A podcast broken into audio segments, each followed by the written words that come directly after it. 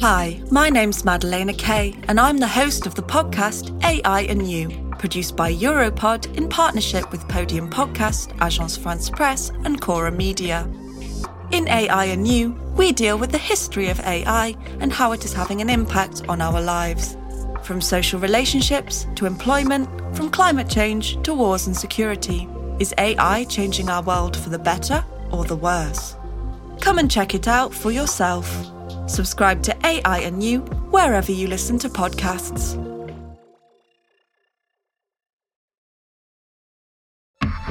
Europod.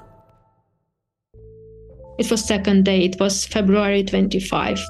I evacuated by inaccessible trains and people helped me people carried me and uh, now it's like a dream and i can't imagine even that we was able to flee and that we go through all this long way because it took like 10 days from kamensk to copenhagen. It was a long way and many many trains many cities and a lot of people on our way who helped us.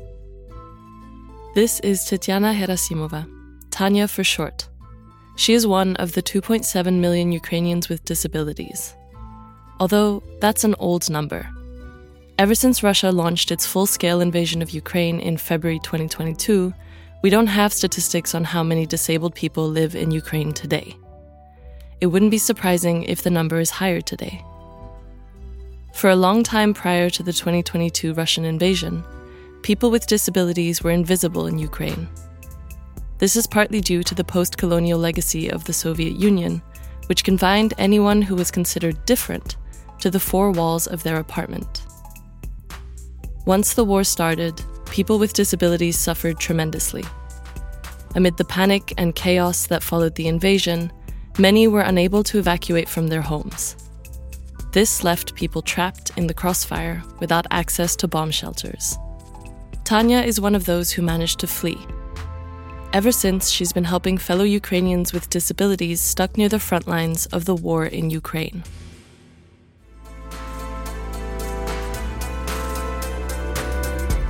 This is Europe Talks Back, a podcast that uncovers impactful stories from across the continent. My name is Juli Simond. In today's episode, I'll bring you on a journey to Ukraine to talk about disability in times of war.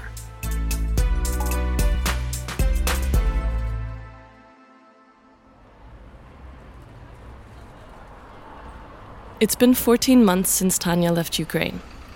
She and her mom arrived in Denmark on the 7th of March 2022 and have been living there for over a year. But to this day, living as a refugee is an emotional roller coaster for Tanya. It's like riding on a carousel. It's hard because uh, I'm not an immigrant. I never choose to flee my country. I was forced to flee, and it's hard to try to build your life again from nothing. It's hard to try to manage all things when you don't know language. It's totally different mentality from Ukrainian. Sometimes I feel this support of people and uh, it's so nice and I appreciate it. But sometimes it's become so hard that I'm thinking that no, I I want just to go home as soon as possible, just somewhere, but I want to step up on the Ukrainian land. We're going to begin with ominous warnings from the Biden administration that Russia has the troops in place to possibly invade Ukraine at any time. Tanya's journey to Denmark has been a challenge, to say the least. She's from Kamyanska, in eastern Ukraine. Tanya's home city is about a four hour drive away from the Russian border. So when she heard reports of an imminent Russian attack, Tanya asked the city's administration if Kamyanska had any accessible bomb shelters. The answer was negative and shocking. Tanya's hometown, a city of more than 200,000 residents, did not have a single wheelchair friendly bomb shelter. I received this um, paper from states that we have any accessible bomb shelters and wish you good luck you know like it was like a bad joke for me so when the full-scale invasion began tanya had no choice but to flee her home Luckily, on the second day of the Russian invasion, she and her mom managed to get to a train station. By the time they got there, it was extremely crowded. At the time, trains were the main mode of transport for those attempting to flee Ukraine. We got a ticket because I understood that we should have a ticket. We didn't know that it will be free and uh, all people can go into train without ticket. We would be not able to go because the door in a train was just closed we screaming and all people on the train station they screaming that here people with tickets. And we was able to go inside because it was already uh, the panic starts and uh, people becoming angry. And uh, stewards in train they trying to protect uh, themselves also. And they didn't want to allow a lot of people the people to go inside. People uh, riding by standing. And uh, it was like four or five people on one bed in a train. But also you know i remember a lot of luggage a huge luggage like uh, enormous and I was so angry because all this luggage, it could be people, it could be someone's lives. The train took Tanya and her mom all the way from Kamyansk to Lviv, the biggest city in western Ukraine, only an hour away from the Polish border. Yet, when the family reached the border, they saw a 20 kilometer long line of people waiting to cross into Poland on foot. There were mainly mothers with their children the queue barely moved. A mix of panic and exhaustion on every face. We didn't understand what's happened because it was too long way to border. We found some men and I really will remember all my life this man who allowed us to go to his uh, bus and we spent night in this bus and uh, during all the night we moved only for 500 meters. And uh, we decided morning that we should go. My, my mom was shocked that 20 kilometers it's not possible for her to walk. But thanks god it was some miracle because one man he was civilian and he agreed to try to bring us to the border. And um, yeah, we reached the border, and border also wasn't accessible. It's a problem because even there, I had no possibility to receive help, and uh, I was needed to go up the stairs and then to go down. And uh, people who helped me was one woman with her young son Uh, 16 years old, I think. Once Tanya arrived safely in Denmark, she got back to work. She's the director of Fight for Right, a Ukrainian NGO which advocates for the rights of people with disabilities.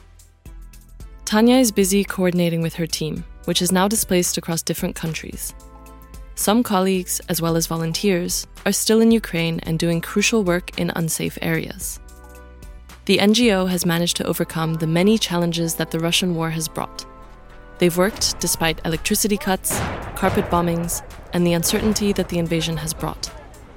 Together, the team has evacuated more than 3,000 disabled Ukrainians from the front lines, often risking and even losing their lives in the process.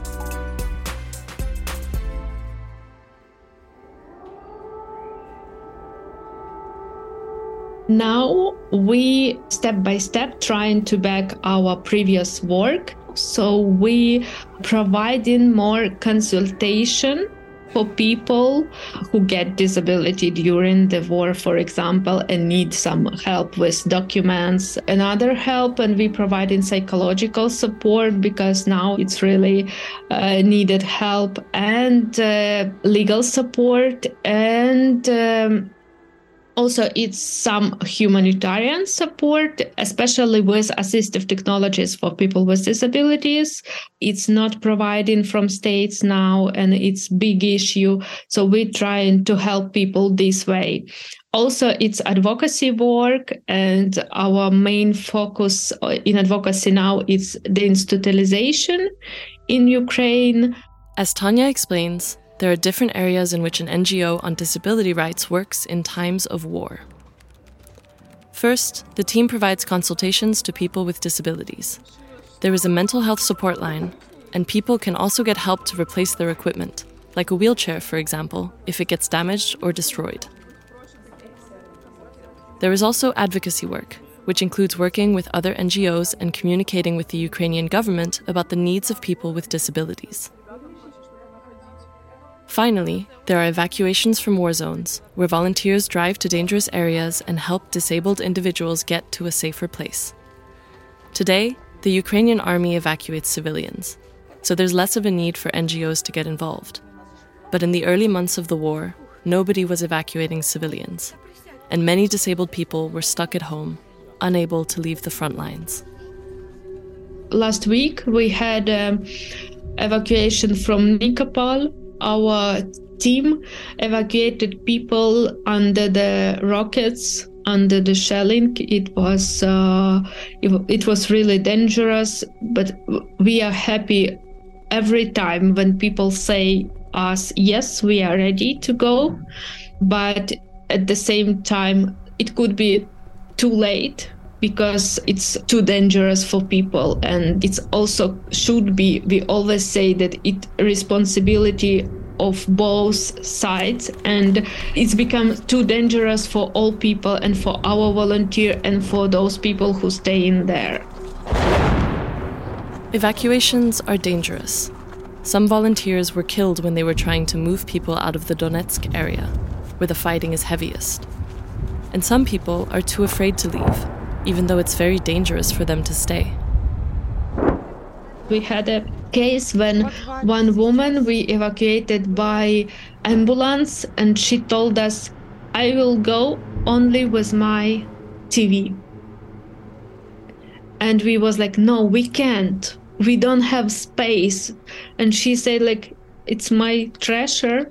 It's the most expensive thing in my life. And i can imagine that it is and maybe she worked hard for years to earn money for this tv and uh, of course we evacuated her with this tv um, because i know how it's hard to leave everything behind. In total, more than 17,000 people received some form of help from the NGO and another thousand are waiting for aid at the moment. One of the biggest focus is um, deinstitutionalization and people in closed institution who have no any access to help to support and nobody evacuated them and we don't know exactly who and how and where evacuate these people. And we don't know exact uh, number of war crimes against people with disabilities because we know that a lot of closed institutions was attacked by russians.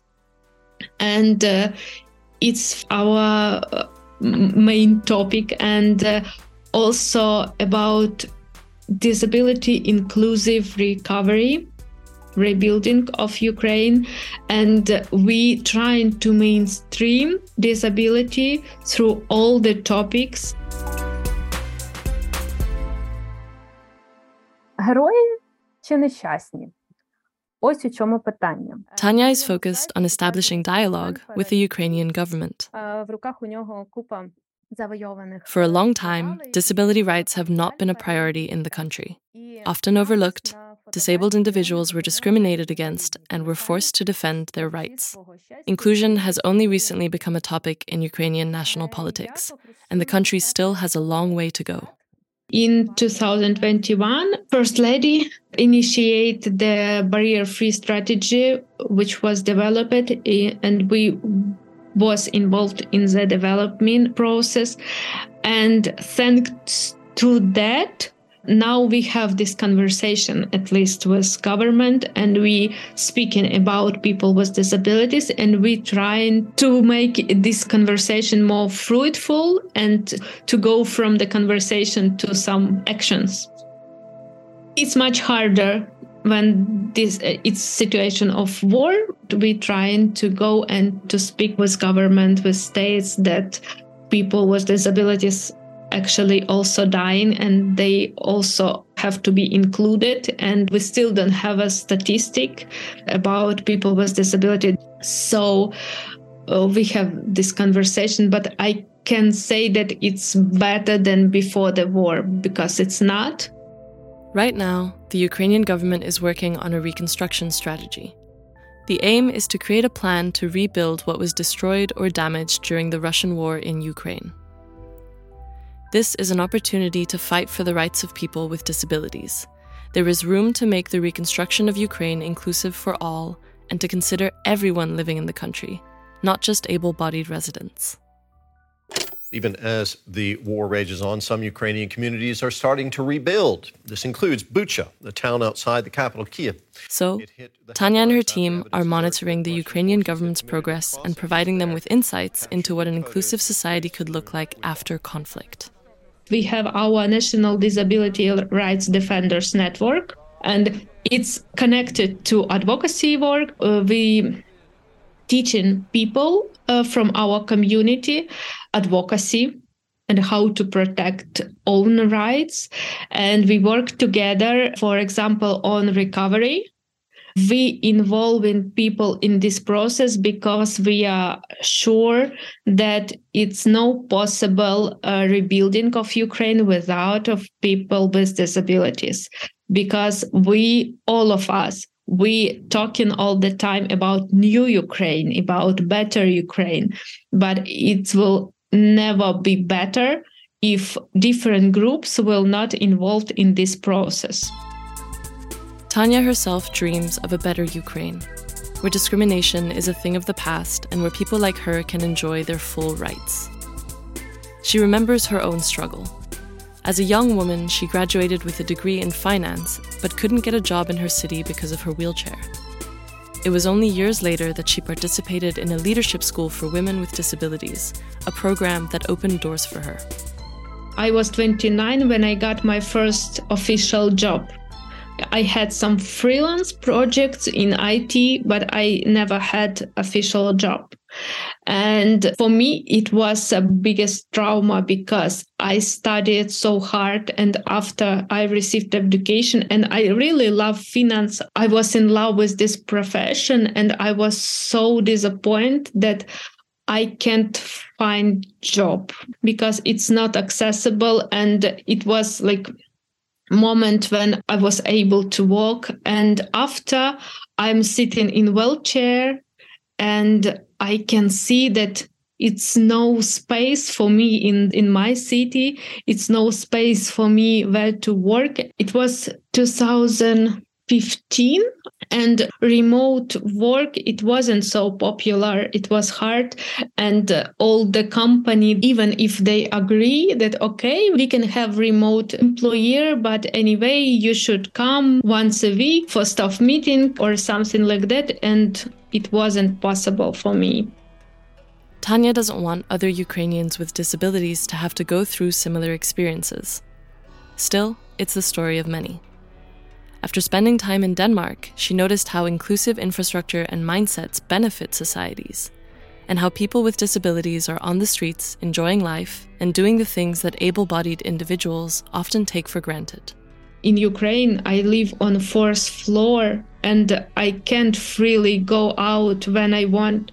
And here, I can just, when I want, I can go out and go to any shop and buy anything I want. I can go out and, uh, I don't know, eat ice cream outside. I can do it in Ukraine. And of course, it will be the hardest thing to return back to inaccessibility. Despite this, Tanya cannot wait to return to Ukraine and rebuild her native country. While the road is not easy, and Ukraine, as well as many European countries, has a long way to go regarding accessibility and inclusivity, activists like Tanya continue on with their fight. Because I'm Ukrainian, this is my land, and uh, it's not an option to just flee. We need to change and nobody will make these changes without us. And i love my country and my country give me everything my education and uh, yes it was hard but my country made me stronger. I can see people who live in other condition and they had accessibility they had a access to job etc but still it's not my country. And i want to have a place which i can call my home and i want that it place will be accessible for me and its place will be in ukraine Tanya's story teaches us how war widens the gap between people with disabilities and people without in societies that are not inclusive. She reminds us that people with disabilities need to be involved in peace and reconstruction processes. Until that time, Tanya's team at Fight for Right continues to support people with disabilities in Ukraine. Through a GoFundMe campaign, they raised half a million euros to continue with evacuations, helplines, and the other assistance they provide. However, they continue to face challenges. Many Ukrainians with disabilities live under Russian occupation, which makes it impossible to evacuate them or provide them with aid. There are also many Ukrainians who have recently become disabled as a result of war wounds. Rehabilitation and support for all disabled individuals will be a tremendous challenge for the Ukrainian state and society. But organizations and experts like Tanya and her team are already preparing. They want to make sure that disabled people are respected, protected, and represented at all times.